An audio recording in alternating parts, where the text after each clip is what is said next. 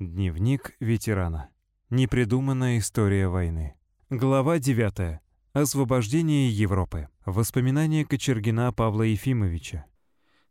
Когда началась война, мне было 15 лет. Я учился тогда еще в школе. Скажу прямо, мы не знали, что такое война. И представляли, что война — это как игра в казаки-разбойники. Что я тогда понимал? Ничего.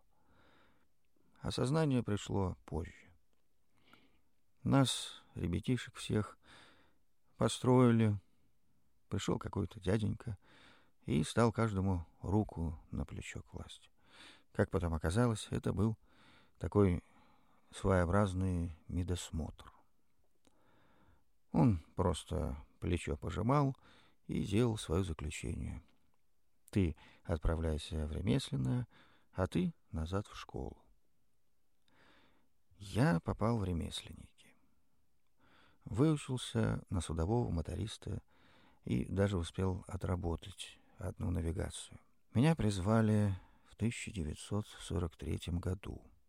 Сначала я попал в Красноярскую пехотную школу но в конце 1943 года срочно были нужны танкисты. И вот тех, кто был шофером или мотористом, отправляли на учебу в Нижнетагильскую танковую школу. Учили нас чуть больше года. Вышел я уже оттуда э, механиком-водителем танка Т-34 и сразу был отправлен на фронт. Пожалуй, самое ужасное, что я видел на войне, это Освенцим. Когда поступил приказ, мы находились в километрах 80 от лагеря. И мы понятия не имели, что это за место. Первыми в лагерь вошли мы, танкисты. Сломали изгороди, заборные плиты и ворвались в Освенцим. И представляете, он тогда еще работал. Вокруг были люди, которые были обречены на смерть. Люди, которые находились в бараках и которых усиленно кормили свеклой. Считалось, что свекла очищает кровь.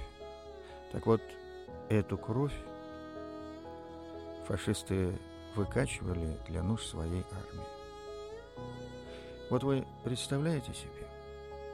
В лабораториях выкачивали кровь, стригли волосы у женщин, а потом сжигали людей в печи. Кости переламывали в муку и отправляли на удобрение, а волосы шли на лацканы немецких мундиров, чтобы они не мялись. Там целые тюки волос лежали. Охраны, способной оказать нам сопротивление, в лагере не было.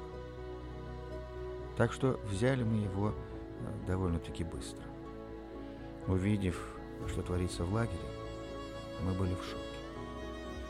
Нам никто не говорил, куда мы идем. Мы не знали, что там происходит. Поэтому увиденное для нас было кошмаром. Все вокруг было пропитано запахом жареного мяса. Этот запах преследует меня до сих пор. Еще мне врезалась в память куча различной обуви. Она была свалена прямо на площади.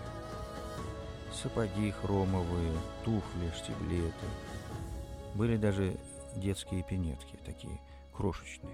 Это место было настоящим адом на земле. Что тут поделаешь? Это было.